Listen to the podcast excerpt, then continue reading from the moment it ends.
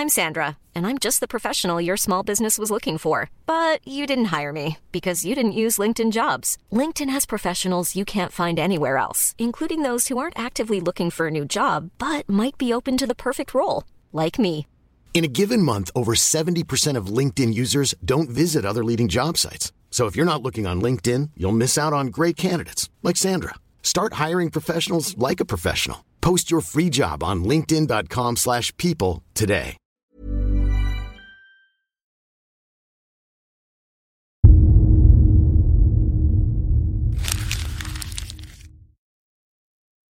Seguirle el ritmo al país no es cosa fácil, pero en este espacio intentaremos, semana a semana y en 25 minutos, comprender juntos lo que sucede en el territorio que habitamos.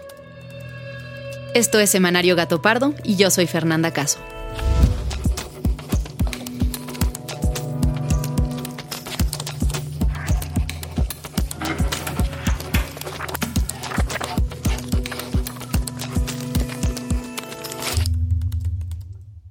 Sacamos la cuenta.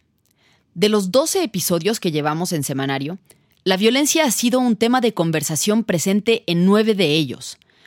Cada semana hay un nuevo incidente, una nueva tragedia y más muertes en el país.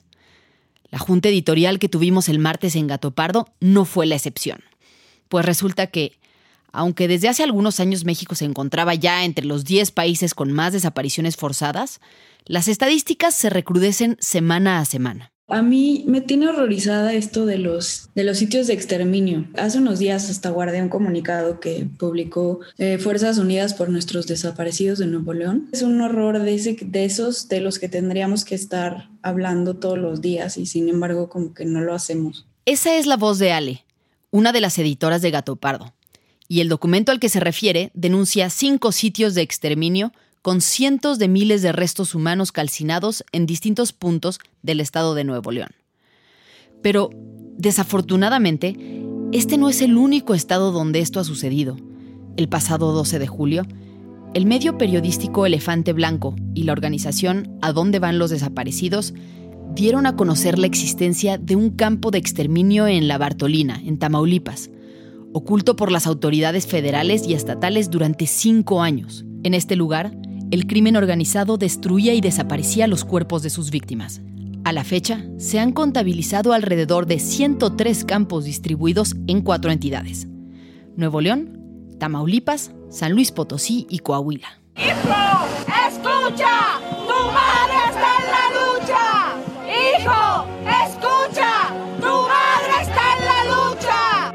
En Gato Pardo hemos decidido que no haremos de este tema uno más que se pierda en la estadística por lo que estamos trabajando en un episodio especial para intentar entender, más allá de titulares, qué está pasando con la violencia en el país, qué fenómenos la están definiendo y, si es posible, aportar al análisis rumbo a una ruta de salida.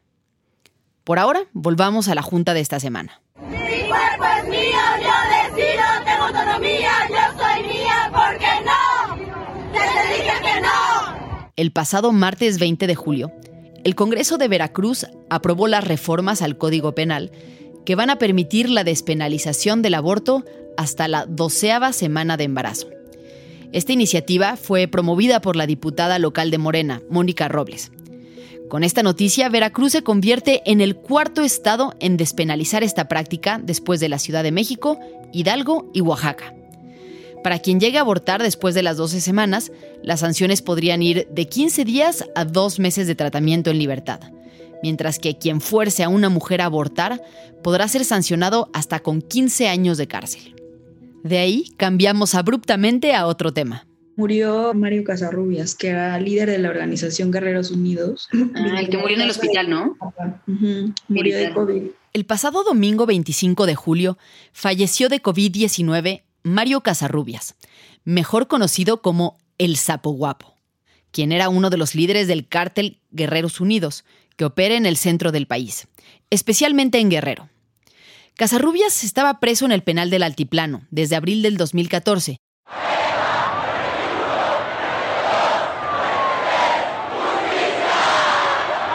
En septiembre del mismo año, se vinculó al cártel con la desaparición de los 43 normalistas de Ayotzinapa. Según las investigaciones, la policía local detuvo a los estudiantes para entregárselos al grupo Guerreros Unidos, a fin de que ellos procedieran a deshacerse de sus cuerpos. La muerte de uno de los presuntos líderes del cártel puede tener un costo significativo para el seguimiento de este crimen que ha marcado la historia reciente del país. Esta semana decidimos dedicarle a la investigación principal del episodio a un tema que, más que noticia, es un proceso que necesitábamos entender. Hay la Johnson, la Sputnik, la Pfizer, ¿cuál duele más? Hay AstraZeneca y la Sinopharm, también la Moderna para vacunar. Estoy protegido y puedo bailar. La vacunación empezó en México el 24 de diciembre con la aplicación de 975 dosis a trabajadores de la salud en la capital del país. Y esta semana Meses después, se anunció el inicio de lo que podría ser la última etapa de vacunación por edades, de 18 a 29 años de edad. Pero, ¿cómo es que por un lado ya se está vacunando a la gente más joven y por otro a nivel nacional tenemos apenas un 20% de la población vacunada con esquema completo? ¿Quiénes se están quedando rezagados? ¿Y tiene este ritmo de vacunación la posibilidad real de protegernos ante la tercera ola de COVID? Bueno, pues para responder estas preguntas, Majo, Fabiola y yo, que somos el equipo de investigación de Semanario Gato Pardo, nos dimos a la tarea de buscar personas y documentos con la información pertinente. Aquí va la liga de Zoom de hoy a las 6 con Alejandra Padilla. Para adentrarnos en los números, buscamos a Alejandra Padilla. Ella es periodista de Serendipia, un medio independiente dedicado específicamente al análisis de datos y nos cuenta el reto que ha sido acceder a la información del gobierno relativa a la pandemia. Lo empezamos a seguir desde que empezó la pandemia, ¿no? En marzo del año pasado. Cuando empezó, la verdad es que había muy poca información en formato abierto. Lo que teníamos pues eran las conferencias de la Secretaría de Salud y unos archivos en PDF horribles que publicaba la Secretaría de Salud con muy poca información. Según me relata Alejandra, gracias a la presión de organizaciones y medios. Poco a poco, la información del gobierno se volvió más detallada y completa. Un par de meses después de que empezó la pandemia, finalmente la empezaron a publicar. La Secretaría de Salud empezó a publicar la base con la que hasta ahora estamos trabajando y que también muchísimas otras personas utilizan. Nunca en la historia de la salud pública en México se habían puesto a disposición completamente abiertos los datos en tiempo real. El subsecretario López Gatel se refiere en realidad a los datos sobre la enfermedad, contagios, saturación hospitalaria y muertes. Sin embargo, según me cuenta Alejandra de Serendipia, en el caso de las vacunas, la historia es muy distinta. Hasta ahora no tenemos, por ejemplo, el desglose por grupos de edad, o sea, tenemos totales en todo el país, pero nada más. No tenemos, por supuesto, el desglose municipal. Tenemos algunos datos a nivel estatal, pero eh, están en un portal eh, de seguimiento de la vacunación de la Secretaría de Salud que es bastante general, que no está actualizado. En enero, Alejandra y el equipo de Serendipia decidieron solicitar la base de datos estadística a la Secretaría de Salud, vía transparencia, ya que no estaba disponible en línea. Un mes después recibieron respuesta. Y lo que nos contestó fue que era inexistente, que ellos no tenían un registro de la campaña de vacunación, así tal cual. Tremenda noticia. En plena pandemia, a principios de este año, la Secretaría de Salud reconoció no tener datos de la campaña de vacunación que ellos mismos estaban organizando. Todo esto consta por escrito y está publicado en el portal de Serendipia. Alejandra relata lo sucedido entre risas incrédulas y me cuenta que, aunque han podido ir consiguiendo información en pedacitos, la secrecía del gobierno al respecto es abrumadora. Bueno, pero ¿qué información es la que sí tenemos? Estos son los datos con corte a finales de julio. En México, como ya dijimos, este porcentaje de adultos vacunados es de 20.2% con esquema completo, es decir, que ya tienen las dos dosis, y hay un 36.7% que cuenta con al menos una dosis. En términos porcentuales, México ocupa el noveno lugar de Latinoamérica en vacunación contra COVID-19. Los primeros lugares los tienen Uruguay, Chile, Argentina y República Dominicana. A nivel estatal, los lugares que llevan mayor avance en la vacunación son Ciudad de México, Baja California, Baja California Sur y Chihuahua, que están por encima del 60% de la población objetivo vacunada. Los más rezagados son Puebla, Guerrero y Chiapas, que están por debajo del 30%. Estos datos los publica la Secretaría de Salud. Y como dijimos, no hay forma de corroborarlos porque no hay bases de datos completas. Además, se refieren únicamente a la primera dosis y no toman en cuenta a los menores de edad, que sí pueden contagiarse y que México por lo pronto ha decidido no incluir en ningún plan, a pesar de la creciente evidencia sobre la eficiencia de la vacuna en adolescentes. La Agencia Europea de Medicamentos aprobó el uso de la vacuna de Moderna en adolescentes de entre 12 y 17 años. Es la segunda sustancia autorizada para los jóvenes en los 27 países de la Unión. Es decir, aunque haya ciertas entidades en México con números por encima del 60% que suenan alentadores, esta cifra puede ser engañosa, porque falta todavía mucho camino por delante. Pero además, hace falta información. No sabemos, por ejemplo, qué tan rezagada va la vacunación en zonas rurales, porque no hay datos por municipio, sino solo por estado. Tampoco sabemos en qué grupos de edad hay mayor interés o reticencia a vacunarse, ni si hay alguna brecha socioeconómica que deba preocuparnos, pues el gobierno no ha informado nada de esto. Pero un momento, ¿la vacunación y su información depende solo de la federación o también los estados tienen responsabilidades? ¿Cómo están coordinados? Bueno, pues la estrategia de vacunación tiene cuatro etapas clave. La producción e importación, la verificación de calidad, la distribución en México y la aplicación en centros de vacunación. Empecemos por analizar cómo fue que México dejó de lado la producción para concentrarse en la importación. Y para eso hay que revisar la historia. La utilización de vacunas en nuestro país se remonta a 1804, cuando la expedición marítima del doctor Francisco Javier Balmis arribó al puerto de Veracruz, trayendo el fluido vacunal para la inmunización contra la viruela. Es decir, la primera vacuna que México tuvo, hace más de 200 años, fue importada. Y desde entonces las vacunas se convirtieron en parte fundamental del sistema de salud. En 1895 surgió la primera unidad de bacteriología en el país. Tras la revolución y la promulgación de la Constitución del 17, se fundó el Instituto de Higiene, el cual estaría a cargo de la vacunación.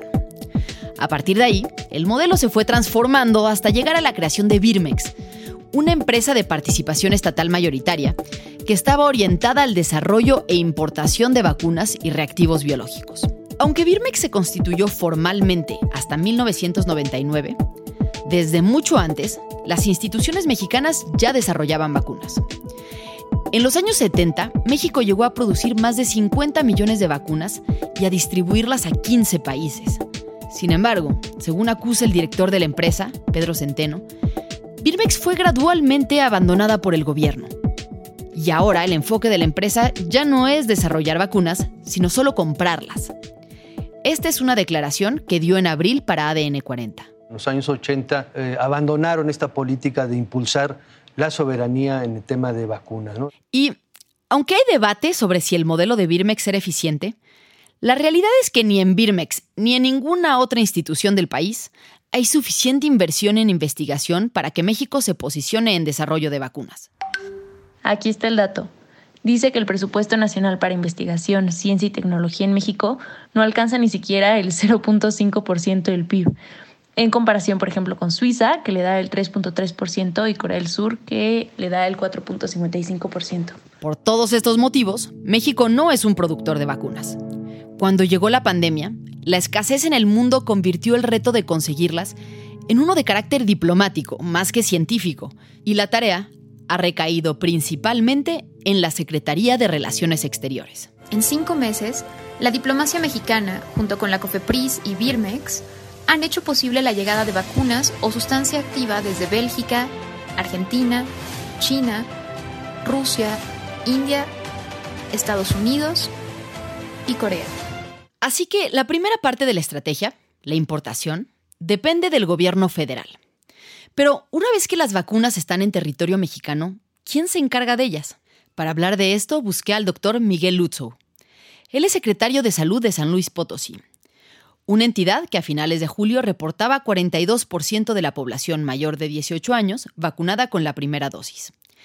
Le pregunto sobre el segundo paso, la verificación de calidad de las vacunas que se hace ya en México y, según me explica, está a cargo de la COFEPRIS. revisión de la calidad, la seguridad, la eficacia de las vacunas. Tienen que hacer estudios para ver, digo, algo muy básico, que no vengan contaminadas, que vengan las sustancias para poder, este, pues, comprobar que las vacunas están en condiciones para ser utilizadas hacia la población. Tenemos entonces que también el segundo paso, el de la verificación, está a cargo del gobierno federal.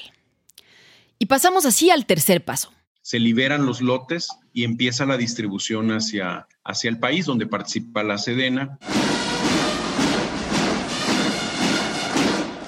Con apoyo de instituciones locales, federales y empresas, la Secretaría de la Defensa es la encargada de definir las rutas para la distribución.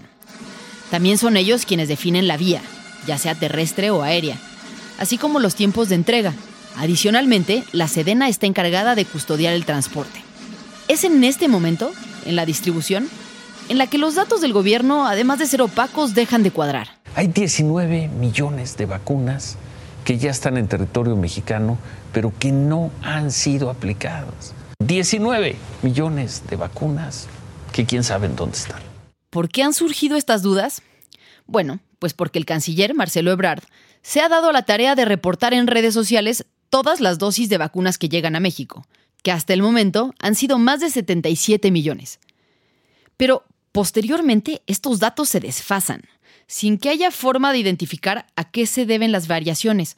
Y bueno, pues el subsecretario López Gatel, sin presentar datos, insiste en que no hay ninguna vacuna perdida. Pero bueno, vayamos al siguiente paso. Una vez que las vacunas llegan a los estados, ¿quién es el encargado de esta última etapa? La aplicación de vacunas. En el estado, la única persona o la única institución que puede recibirlas formalmente hablando es el IMSS. Según lo que me explica el doctor Lutzow, dependiendo del estado, la labor de distribución está repartida entre cuatro instituciones, todas del gobierno federal. En la página de vacunación del gobierno encontramos los detalles. Son nueve entidades donde el IMSS está a cargo. En otras diez está a cargo la Sedena. Hay ocho a cargo de la CEMAR y cinco a cargo del INSABI. Aunque hay comités estatales donde participan las autoridades de salud de los estados, es el gobierno federal, a través de estas instituciones, quien define en última instancia a quién, dónde y cuándo se aplican las vacunas. Pero entonces, si las decisiones de todo, desde la importación hasta la aplicación, están a cargo del gobierno federal, ¿en qué intervienen los estados? Bueno, pues aunque el doctor Lutzow es muy cuidadoso en aclarar que la coordinación con el gobierno federal ha funcionado muy bien, me deja claro que el papel del gobierno local es más de apoyo operativo que de planeación o de estrategia. Las autoridades estatales acompañan en la recepción de vacunas, prestan instalaciones de almacenamiento, generan convenios con organizaciones y empresas locales y cooperan con personal de salud para los centros de aplicación. Y bueno, es también a nivel estatal, justamente, donde se están viendo los retos más grandes para alcanzar las metas. El secretario me platica algunos de ellos. El primero, de carácter geográfico es un reto enorme acercar las vacunas a todas las localidades. San Luis Potosí es aproximadamente el séptimo estado que más localidades tiene, es decir, la población está dispersa. Hay una gran cantidad de localidades pequeñas donde vive muy poca gente y en estos casos, bueno, lo ideal es acercar lo más posible las vacunas. Pero más allá de la lejanía o dispersión de la población, hay un segundo problema con el que ni México ni el mundo estaban preparados para lidiar. Hay mucha desconfianza, hubo mucha información y sigue habiendo mucha información falsa sobre las vacunas. Eh, en nuestras estadísticas aquí en San Luis Potosí, aproximadamente el 20% de la población de 60 y más años, pues ha decidido no vacunarse. En algunos municipios indígenas, seguramente lo has escuchado, en bloque, en decisiones comunitarias, por ejemplo en Chiapas, han determinado no vacunarse, ¿no? Toda la comunidad dijo, no nos vamos a vacunar, aquí no entran las vacunas. En una encuesta publicada en Animal Político a finales de febrero, se revela que el 30% de la población mexicana no está dispuesta a ponerse la vacuna. Además, hay un 10% cuya confianza en la vacuna es nula.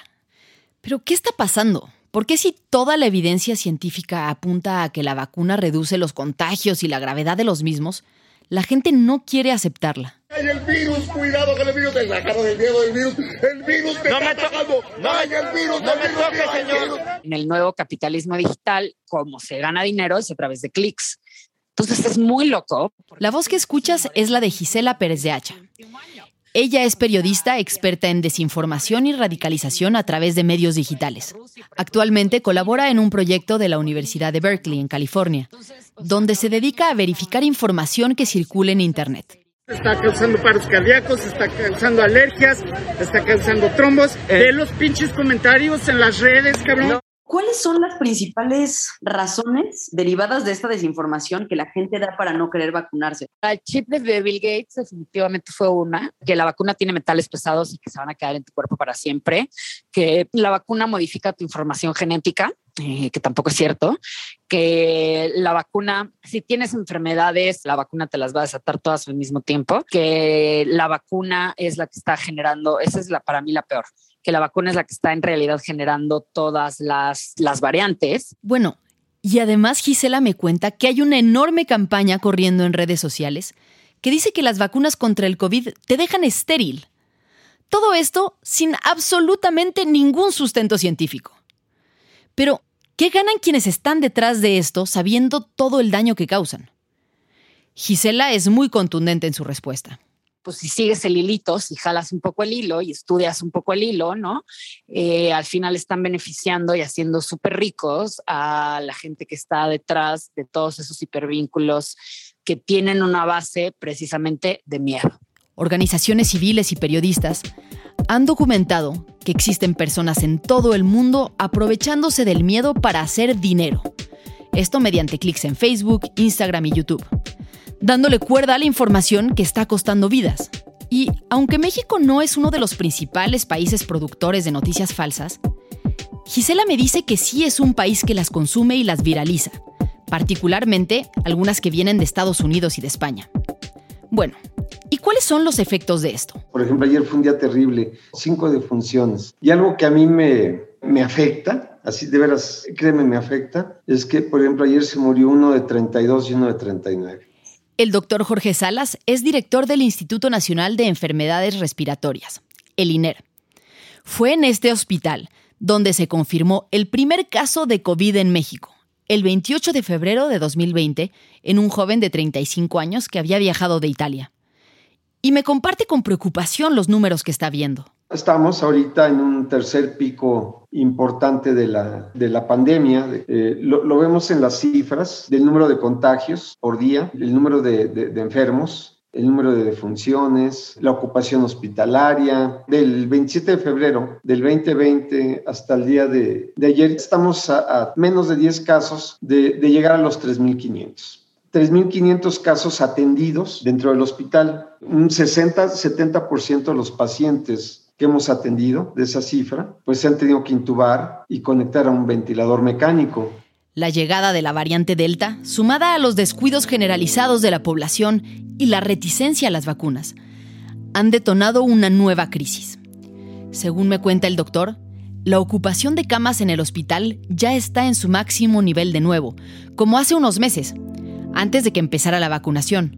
El domingo, la Secretaría de Salud Federal informó que se alcanzaron 241 mil decesos causados por COVID-19 en México. La tercera ola de contagios de COVID ha comenzado a saturar y colapsar el sistema hospitalario de varias entidades. Vea nada más el fin de semana, 44.895 casos entre viernes, sábado y domingo. Sabemos que la vacunación está funcionando porque el número de hospitalizaciones está creciendo a un ritmo mucho menor que el de los contagios. Sin embargo, los contagios están disparados, particularmente entre la población no vacunada. Le pregunto al doctor Salas si en México no tendría que analizarse más rigurosamente la eficiencia de cada vacuna e impulsar solamente el uso de aquellas que son las más eficientes. Yo diría que en términos generales, las, las vacunas eh, son eficaces y seguras. Eh, ¿Por qué? Porque eh, si bien es cierto que puede haber alguna variación entre ellas, sobre todo en, en la efectividad, la verdad es que desde un punto de vista clínico son muy superiores a muchas otras vacunas para otras enfermedades. Por ejemplo, ¿qué vacunas que son comunes tienen menor nivel de efectividad que las, bueno, que algunas de estas de, Por ejemplo, una muy común, la, la de influenza, pero su eficacia puede ser menor del 70% y con eso es suficiente para proteger a la mayoría de la población. Es decir, a pesar de que quisiéramos que la vacuna que nos ponemos tenga un 100% de efectividad, la realidad es que llevamos años usando vacunas con niveles que hoy serían considerados bajos, y no por eso han dejado de protegernos. Ahora, tanto el doctor Salas como el doctor Lutzow, el secretario de Salud de San Luis Potosí, son cuidadosos en no decir que las vacunas solitas van a solucionar todo el problema. En realidad, es muy probable que la famosa inmunidad de rebaño nunca se alcance, al menos no exclusivamente por las vacunas. El doctor Lucho me lo explica. Si llegáramos a vacunar al 95% de las personas de cada grupo de edad, de 20, de 30, de 40, de 50, quizás incluso nos quedaríamos cortos para alcanzar ese 70% de la inmunidad de rebaño, tomando en cuenta lo que te mencionaba, que la, base de la pirámide son niñas y niños y adolescentes y representan un, número importante de la población. No hay de otra. Tenemos que acostumbrarnos a que nuestra vida no volverá a la normalidad por mucho tiempo. Mascarillas, distancia, higiene y ventilación van a ser parte de nuestra vida cotidiana aún después de que todos estén vacunados. Con esto estamos llegando al final de este episodio, pero no queremos que te vayas sin antes comentar los temas de los que tienes que estar pendiente esta semana. Después de 19 días de competencias y emociones a flor de piel, los Juegos Olímpicos de Tokio 2020 llegarán a su fin el domingo 8 de agosto y la ceremonia de clausura tendrá lugar en el Estadio Olímpico de Tokio a las 6 de la mañana tiempo del centro de México. Y hoy, martes 3 de agosto, comienza la aplicación de la segunda dosis de la vacuna para personas de entre 40 y 49 años en las alcaldías de Milpalta, Magdalena Contreras, Coajimalpa, Tlalpan, Coyoacán y Tláhuac mientras que esta misma semana y en las mismas sedes se recibirán a los rezagos mayores de 50 años para aplicarles la segunda dosis faltante.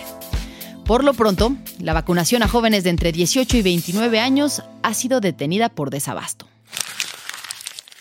Muchas gracias por habernos escuchado y gracias también a quienes hicieron posible este episodio. Alejandra González Romo, Guillermo Sánchez y Sandra Barba en la selección de temas y elaboración del guion. A Joaquín León en el diseño creativo María José Vázquez y Fabiola Vázquez como asistentes de investigación y Pablo Todd de Mano Santa por la producción sonora. Nos encontramos aquí mismo, la próxima semana, en Semanario Gato Pardo.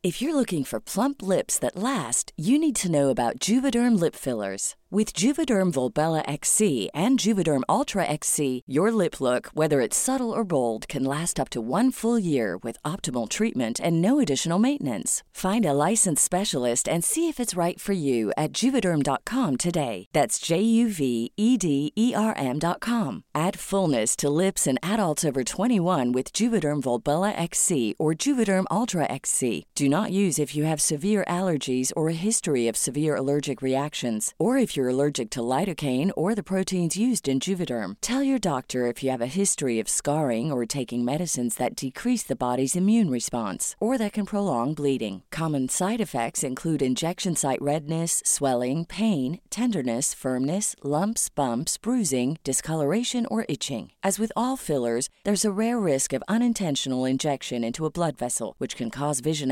abnormalities, blindness, stroke, temporary scabs, or scarring. For full important safety information, visit juvederm.com.